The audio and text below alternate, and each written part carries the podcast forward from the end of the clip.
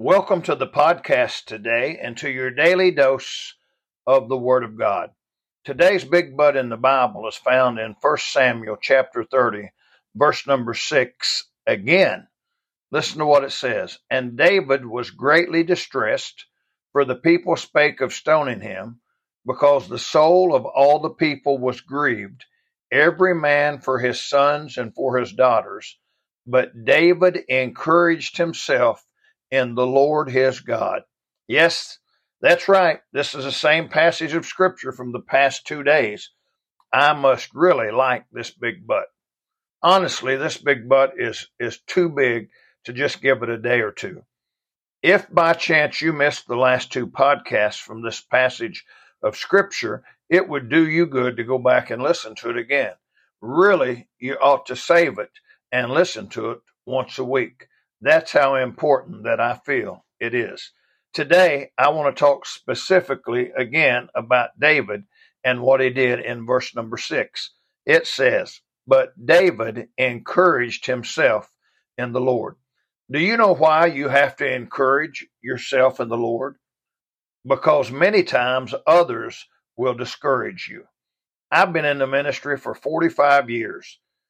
Guess who has discouraged me more than any others in those 45 years. I'm waiting. I could just be patting my foot waiting. Go ahead, take a guess. You want to try? It hasn't been the sinners, hasn't been the drunks, hasn't been the evil, wicked sinners in the communities where I've lived. No, unfortunately, it has been church members. I specifically didn't say Christians because I don't honestly know if some of them were or were not Christians.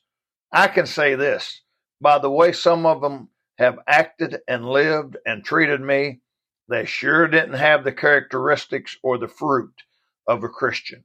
Anyway, back to my point. There is such a thing as the spiritual gift of encouragement.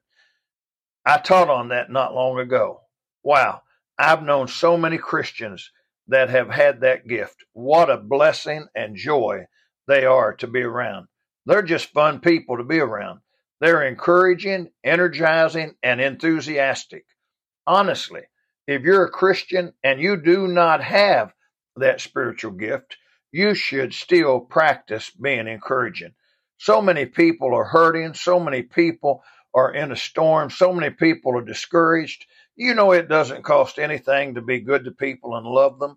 Encouragement goes a long, long way.